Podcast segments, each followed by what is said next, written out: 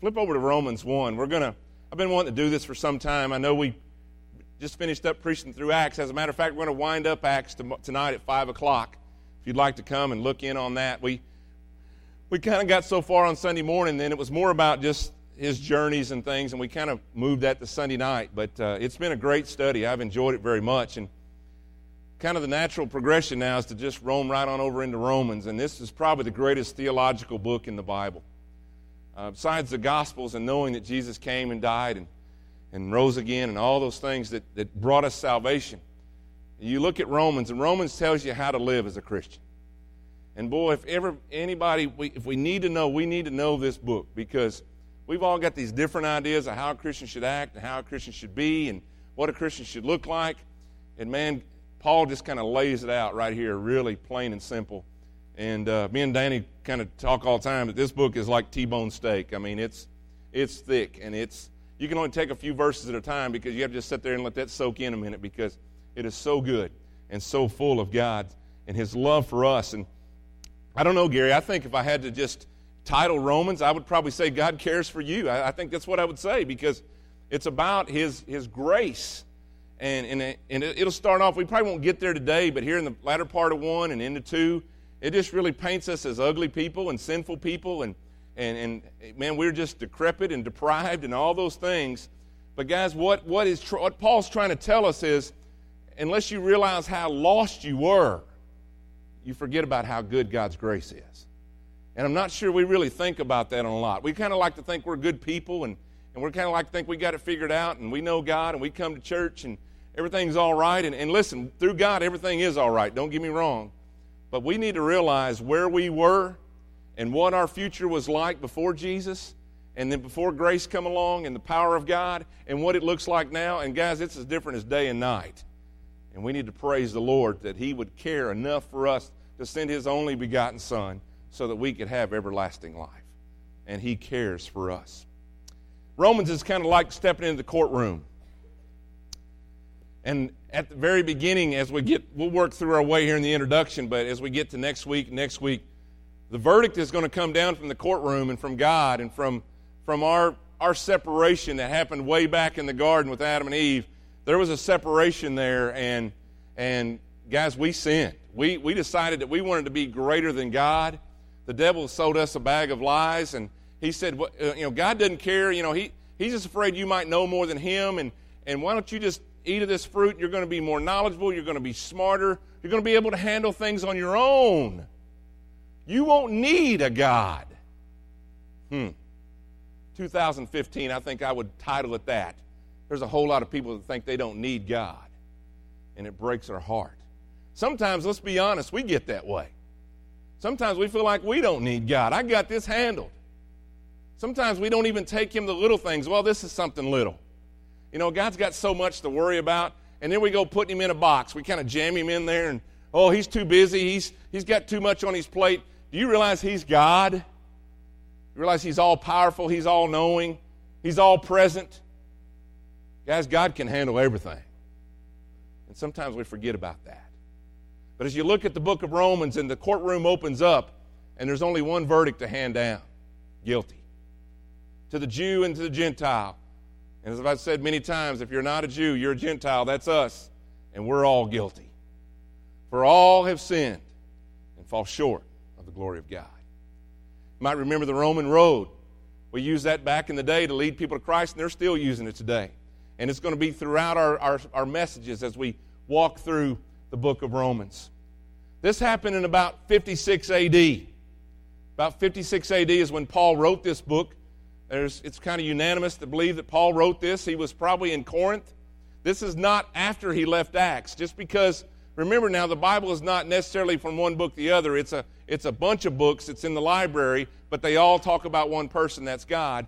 But this was actually written in Corinth about all 10, 11 years before he got to Rome. Tonight we're going to talk about him finally getting there. We talked about his shipwreck last week. We talked about him put his hand down there with some firewood and pulled out a snake attached to his hand. And, uh, and the people standing around waiting for him to die, and he didn't, and God just healed him on the spot. And then God began to just, just have a revival broke out on a shipwrecked island just because God was there. It, it imagine God cares. He knows where we're at. He knows where we're struggling. And the story of Paul has been remarkable to me. But about 10 years before all that happened and he actually got to Rome, he sat down and penned the book of Romans. First and Second Corinthians would probably have been written first, and then Romans was written after that. And so it kind of brings us to this point, and he's writing this letter to them, and uh, he just goes ahead and starts introducing himself. Paul, and of course, there could have been a lot of Pauls. He couldn't just say, hey, this is Paul. But he's writing to those believers in Rome. They really don't know how those believers started. How did that? Paul hadn't been there yet. Remember this. It was so wonderful about Paul. He, he cared for people. He wanted them to know that God loved them. And these were people he'd never met before. You know, it's one thing to care for somebody you know really good. It's, it's one thing to care for your family. It's one thing to care for somebody in your church. But to care for somebody you've never met before, only God could bring a person's heart to that position. And so he's never met them, so he can't really say, hey, this is Paul. But many people, they don't really know how the believers start. Some people believe that on the day of Pentecost, there were people there from Rome, and, and the Spirit fell, and, and, they were able to speak in a language that everyone understood. Some of them believe that they were, they were convicted and, and brought to salvation that day, and they carried the great news and the, the great moment that they seen there at the day of Pentecost and carried that back to Rome and began churches just from that experience. In the power of God, amazing how it can work. Let's read together. Paul, a servant of Christ Jesus, called to be an apostle and set apart for the gospel of God.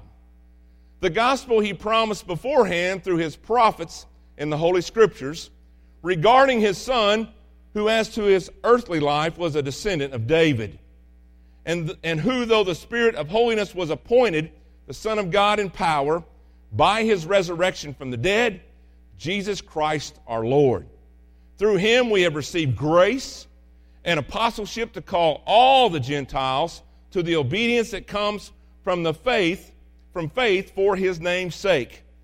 And you also are among those Gentiles who are called to belong to Jesus Christ. If Paul ever had a message, I think it was this salvation is available to everyone. He said, There's no holding it back. He said, Yep, I'm a Jew. I was raised a Jew. I was the Jew of the Jews. He said, I knew everything about the things we are supposed to know about.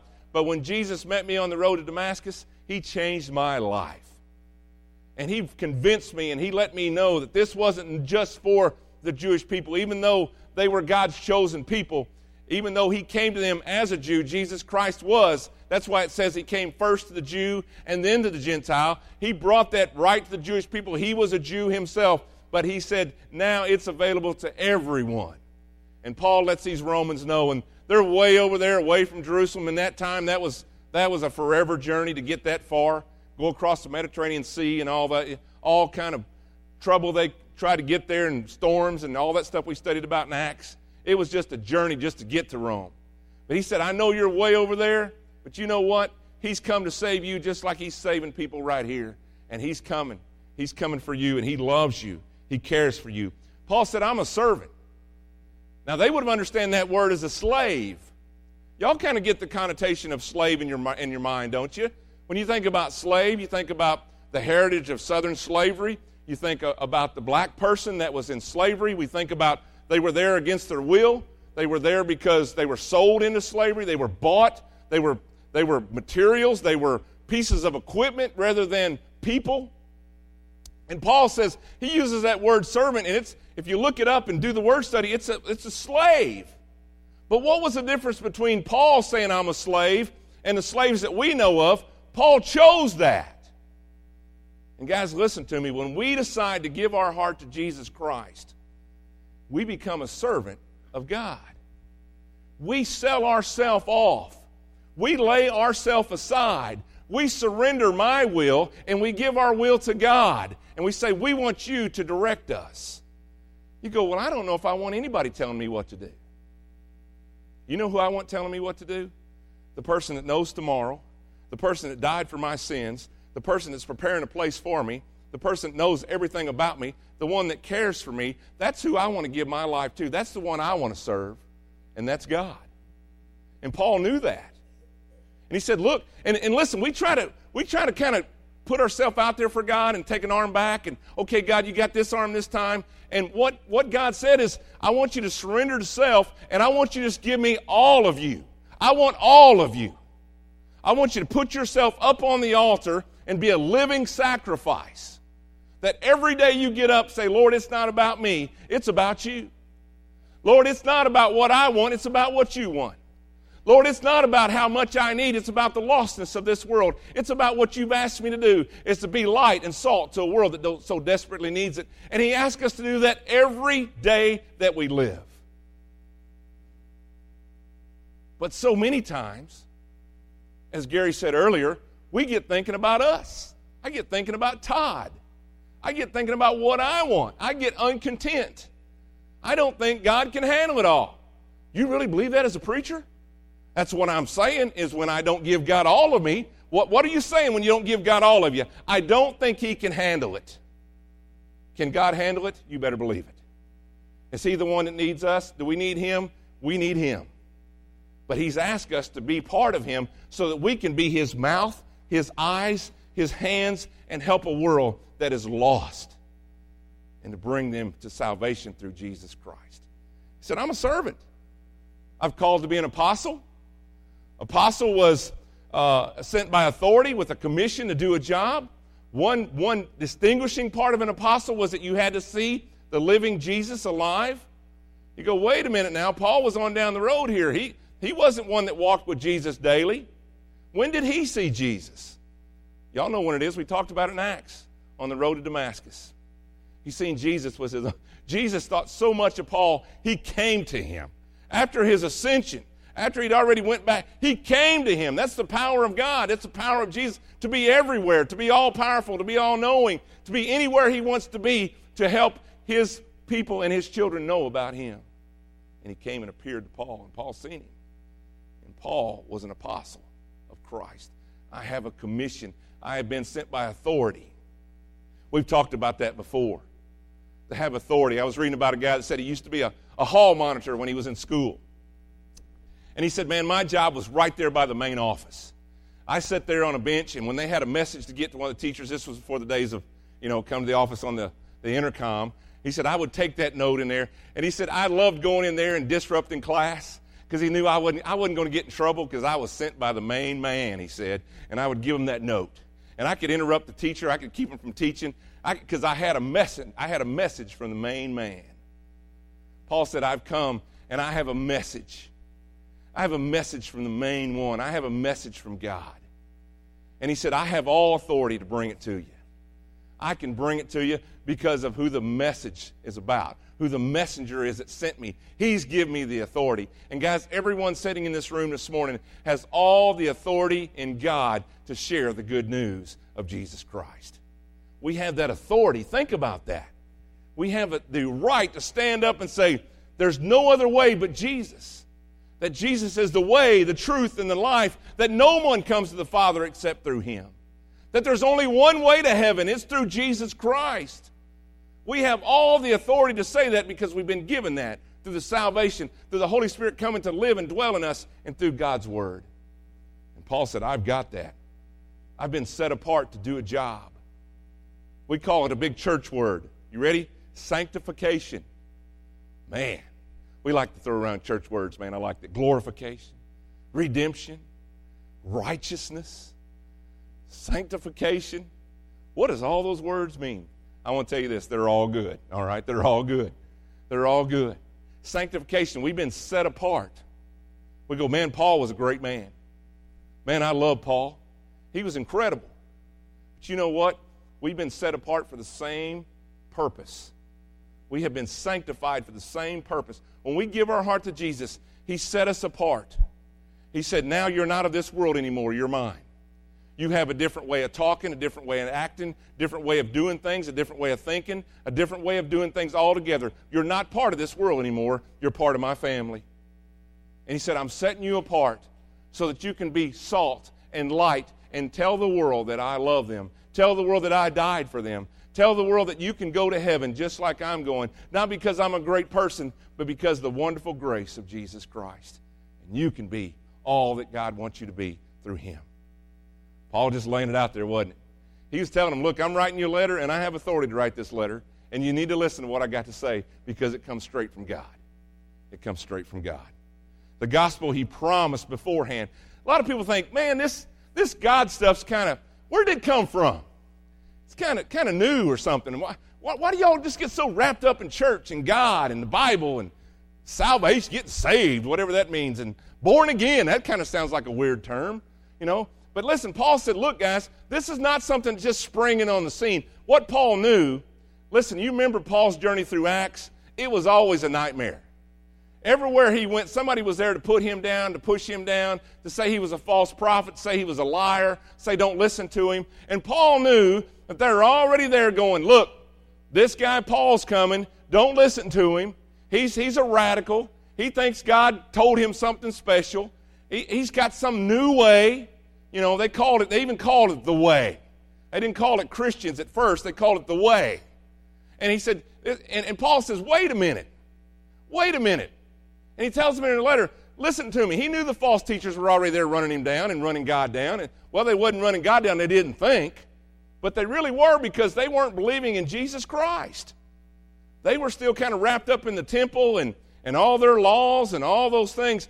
They seen the Messiah before their face and they decided to reject him. All they could say was, Crucify him, crucify him. We don't want any part of him. Paul knew this was going on. And Paul said, Look, wait a minute. He said, The gospel he promised beforehand through his prophets in the Holy Scriptures. He said, This isn't something new. This has been promised since Abraham. It's been promised since Moses and David and Joshua. Isaiah talked about it in 53 and 55. He said, Don't let them lie to you. Don't let them tell you this is something new that don't have any meaning. This is the very thing you've been praying for. It's the very thing you people have been praying for for years, he said. And it's here. It's been spoke about. It's been prophesied. And it's happened. And you missed the whole thing. You missed it because it didn't come in the shape you wanted or in the box you wanted or the way you thought it should happen. We get that way sometimes. Everything needs to be the way I want it. Everything needs to be the way I want it. God said, What does he say again? What Paul say? I'm a servant. I'm a slave. No longer is the way I want, but it was, it's what God wants. And listen, God is not some big oppressive person. You know, we, we get to kind of we get to thinking in our mind about a slave and the whips and the chains and and nothing, no free will or nothing they can decide for themselves. And God's not like that. You know that. Why would we want to turn our whole life over to Him? Because He knows the best for us. He wants to help us. He wants to bring us to eternity with Him in heaven forever and ever. He wants to bring us through a world that is desperately needing salvation. He wants to bring us through this world where it's tough. Where there are some days when we say, God, do you really care? God, are you really there? On that second, third, fourth, fifteenth year you've hurt every day, God, are you really there? When you've lost one, two, three people in your family, God, are you really there? We've all asked that before. But Paul is telling us he's there. He cares. He's doing remarkable things. How do I know he cares? He sent the only son he had to pay the price for our sins. Someone that don't care don't do that. He just beats you over the head with a stick and tell you how wrong you are. Do you remember what it said in John 3:17? He didn't come to the world to tell us how wrong we are. He came to fix the world. He came to set the world right. We were already condemned. We were already guilty. From the time Adam and Eve took a bite of that fruit, guilty. Guilty. When Jesus came, He didn't come to say, Look at me, how great I am and how bad you are. He said, I've come to put myself on your level to help you. And only I can do it. That's great love. That's great love. That's great care from our Lord. Let's move on down to verse 7. To all in Rome who are loved by God and called to be his holy people, grace and peace to you from God our Father and from the Lord Jesus Christ. Now we kind of get a look at Paul's concerns. The things that Paul's concerned over. He's going to talk about being thankful for them. He's going to tell them he's praying for them. He's going to tell them that he loves them. He's going to tell them that he's in debt to them. And he's going to tell them how eager he is to see them. Now, remember, he wants to go see them right now. But it's going to be another 10, 12 years before he actually gets to Rome. We'll see that tonight again, just to kind of let you know.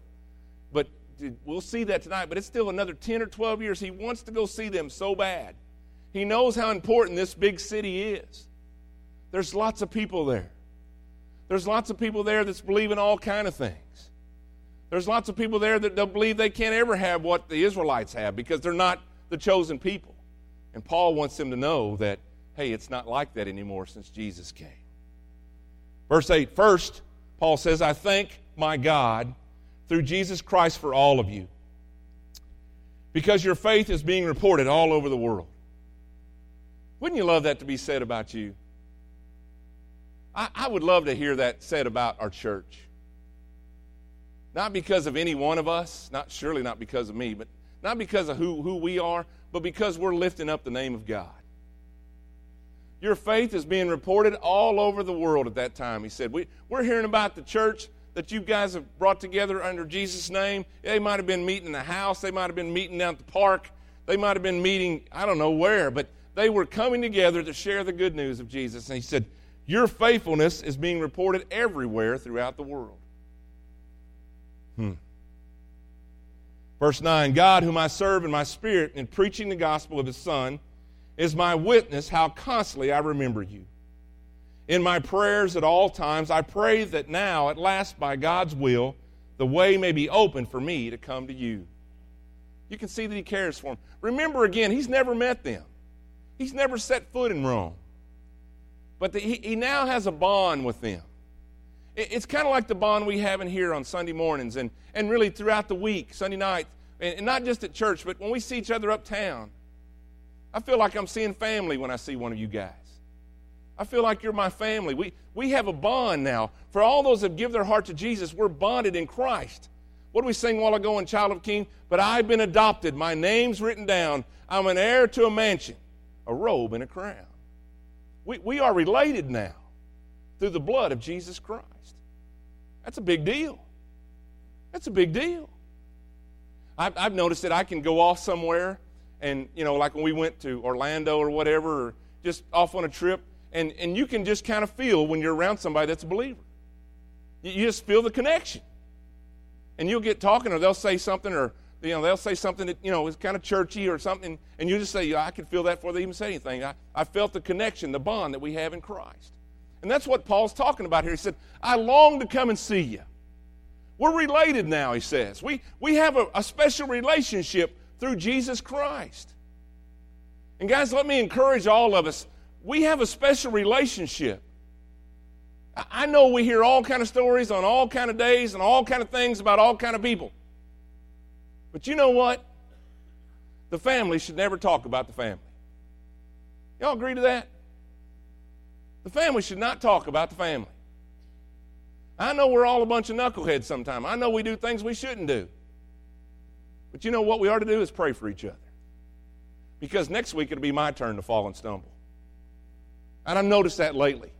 I'll get this, this thing, you know, I'll get my preacher suit on and I'll go, boy, I'm glad I don't do that. Boy, I'm glad I don't do that. And all of a sudden, I'll look in the mirror and God will remind me of something I've done just 10 seconds ago or something I thought. And I realize, you know what?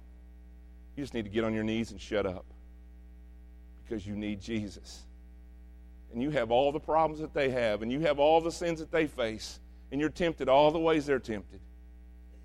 And don't ever think you're better than anybody else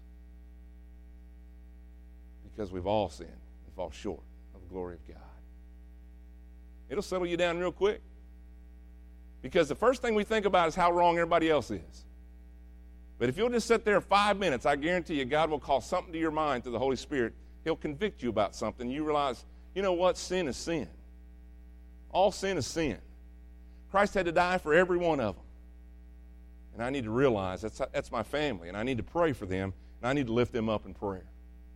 Not only your earthly family that you're kin to by blood, but also the church body, the, the family of Christ. I'm so glad I'm a part of the family of God. We sung that since I was a little boy. I love that. I long to see you so that I may impart to you some spiritual gift to make you strong. And then he kind of describes, he kind of explains that. It almost sounds like I've got all these gifts I want to give you, but then he kind of catches himself and he says, What I mean, look at that. That is that you and I may be mutually encouraged by each other's faith. I, I think he realizes that, that, you know what? You're going to end up blessing me as much as I'm going to bless you. And, and I think we need to encourage each other. We've been talking about that last couple weeks in our teen class about encouraging each other. Guys, there's enough discouragement in the world. There's enough running down people. There's enough talking about people and the way they look and how they act and all that. God's people are to be the best encouragers in the world. You know what? Because we know what it's like to be lost, and we know what it's like to be found. And that's encouraging. That's encouraging. That's encouraging. He said, I, I just want to I want to lift you up. I want to encourage you. And I know you'll be as blessed as much as I am. Over the last six months, I've went and visited Hoss a few times, and and I seen this great big man go down skinnier and skinnier and skinnier from this cancer. And it just continued to eke away at his earthly body. But what I seen, and I told the people at the funeral the other day, is I seen Hoss's faith grow and grow and grow. As he got smaller, his faith grew bigger. And I'm not sure that I blessed him. I think he blessed me more than I blessed him because he would tell me that he was ready. He would tell me that I know Christ. I know that I'm his. I know and I'm, I'm ready to go. And guys, it's one thing, thing to say that I'm already and I'm good and all that about going to heaven when you're feeling perfectly well. But when you're facing it right in the face and you say, Man, I can't wait to be, see Jesus, that's big time faith right there. It's big time faith. It changes the whole game. Changes the whole game. But let me hurry. Verse 13 I do not want to, you to be unaware, brothers and sisters, that I planned many times to come to you but have been prevented from doing so until now, in order that I may have a harvest among you, just as I have had among the other Gentiles. I'm obligated both to the Greeks and non Greeks, both the wise and the foolish. That's his debt. That is why I am so eager to preach the gospel also to you who are in Rome. And then his big statement. This is kind of where we'll end today. His big statement. For I am not ashamed of the gospel because it is the power of God that brings salvation to who? To everyone who believes. First to the Jew, then to the Gentile.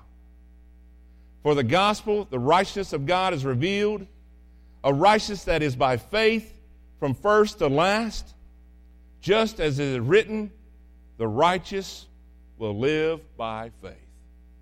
Or we might have heard it, the just shall live by faith. That turned Martin Luther's life around. That turned some major people through history's life around when they realized it wasn't about keeping a whole bunch of laws, it was about putting our faith and trust in Jesus Christ. I heard this, this quote this week, and it just got my attention. Listen to this God doesn't ask us to behave, He asks us to believe. And, and I think when I read Romans, that's what really got my attention. Let me read it one more time. God doesn't ask us to behave, He asks us to believe. What, what's the first thing you hear from people when you ask them if they need to, if they want to know Christ? Well, as soon as I get my life straightened up, as soon as I can quit doing some of the bad things that I do. And see, that's not about believing, that's about behaving. And a lot of people continue on from that. They, they, they kind of dictate their salvation on how they act, how they behave. Now, I understand that we want to behave. I understand that through grace, Paul said, don't take advantage of grace and just stamp on it and say, well, now I'm saved. I can do whatever I want. Heaven forbid, he said, we'd act like that. But what he's saying is when we believe in Christ and we believe what he's done, it's going to take care of our behavior because we love him so much. We're not going to want to do those things. But the whole book of Romans is going to clear all this behavior thing up. People think if I act this way, I'm going to heaven, or if I don't do this, I'm going to heaven, or if I do do that, I'm not going to heaven. And what did he say? He said to believe. And then he says, the just shall live by faith. Let me ask you this Do you have a secure belief in Jesus? That's faith. That's, that's in the dictionary. I seen that this morning, and I thought, man, that's a great. You know, we've had all these different definitions of faith. You know, it's something, you know, we hope for but not yet seen, and that's a great definition. But do you have a secure belief in Jesus Christ? Is it something that nobody can talk you out of, that nobody can shake from you? Because, see, this is a faith thing. The just shall live by faith. Faith. I haven't seen it yet. I haven't touched Jesus with my own hands. I've read about him. I felt the Holy Spirit convict me to salvation. I believe in him, but, but here's the key. Here's the key to salvation. You have a secure belief in Jesus Christ. Throw out all that other stuff membership, baptism, all those things they come after, and, and they're all great. And it's great to be a member of a church. It's great to take the Lord's Supper and all those things. But those are results of, not because of. Faith. A secure belief that Jesus is exactly who he says he is. That's what'll save you. That's what saves you. It's nothing else but belief in Jesus Christ. For all those that call upon the name of the Lord shall be saved. Period. Nothing else added, nothing else taken away. How do you get saved? Well, Brother Todd, you live a good life. Well, Brother Todd, you do enough good stuff for good people. You, you give to charity. Guys, all of that is because you are saved, not to get you saved. It's a secure belief in Jesus Christ. And when I say secure, it's as secure as when you lock up your house and you lock up your stuff and you lock up what you have and you secure it. That way, or if you got your newborn baby and you got your arms around it and you're not going to drop it, you have got it secure. You're not going to let anything hurt it if you can at all. And guys, this security through Jesus is even greater because he's doing the keeping. See, what's great is I'm not holding on to Jesus' hand because I am weak and I am sinful and I will let go sometimes and go looking. He's got his arm and his hand on me. He holds me. I do not hold him. And he will never, ever let me go if I am truly his, if I truly have a secure belief in Jesus Christ. Isn't that wonderful this morning? You talk about assurance. Blessed assurance, Jesus is mine. It comes by faith. It comes by something I hadn't seen, hadn't laid my eyes on it yet, and it seems very elementary. It seems very kind of woo, woo, woo, It kind of seems like fairy tale. How could you believe in something you hadn't seen? But that's what he asked us to do. I want you to believe in me by faith that I am exactly who I say I am and that I will take care of you and I will be there for you and I will never, ever let you go. That is the God we serve. And that's where we can say and lay our head on the pillow at night and say, if I don't wake up in the morning, I'm going to be with Him because He is exactly who He said He is. And even though we change, even though our thoughts change, even though I'm hot one day and cold the next, even though I'm not faithful one day and I'm faithful the next, God never, ever changes. And I'm glad to know that. Let's pray. Then, Father, help us to understand as we walk through Romans, Lord, that this is about you. And Lord, when we give our heart to you and we give our life to you and we believe that securely, you're going to teach us how to live, how to walk, how to talk, how to behave. Lord, help us not put our salvation on the, the mantle of behavior, but on the mantle of belief. Belief in you, that you are exactly who you said you are. Lord, help us to realize we've been set apart for a purpose. Help us to realize how much you love us. And Lord, as we look at scriptures next Sunday, help us to realize how lost we were before you found us. Lord, just speak to hearts this morning. Lord, I know you've got many things to say to us. And so, Lord, for the next five minutes, it's all you speaking to us in the quiet. Lord, speak to us and help us pray to you and leave here ready to go. In your name we pray.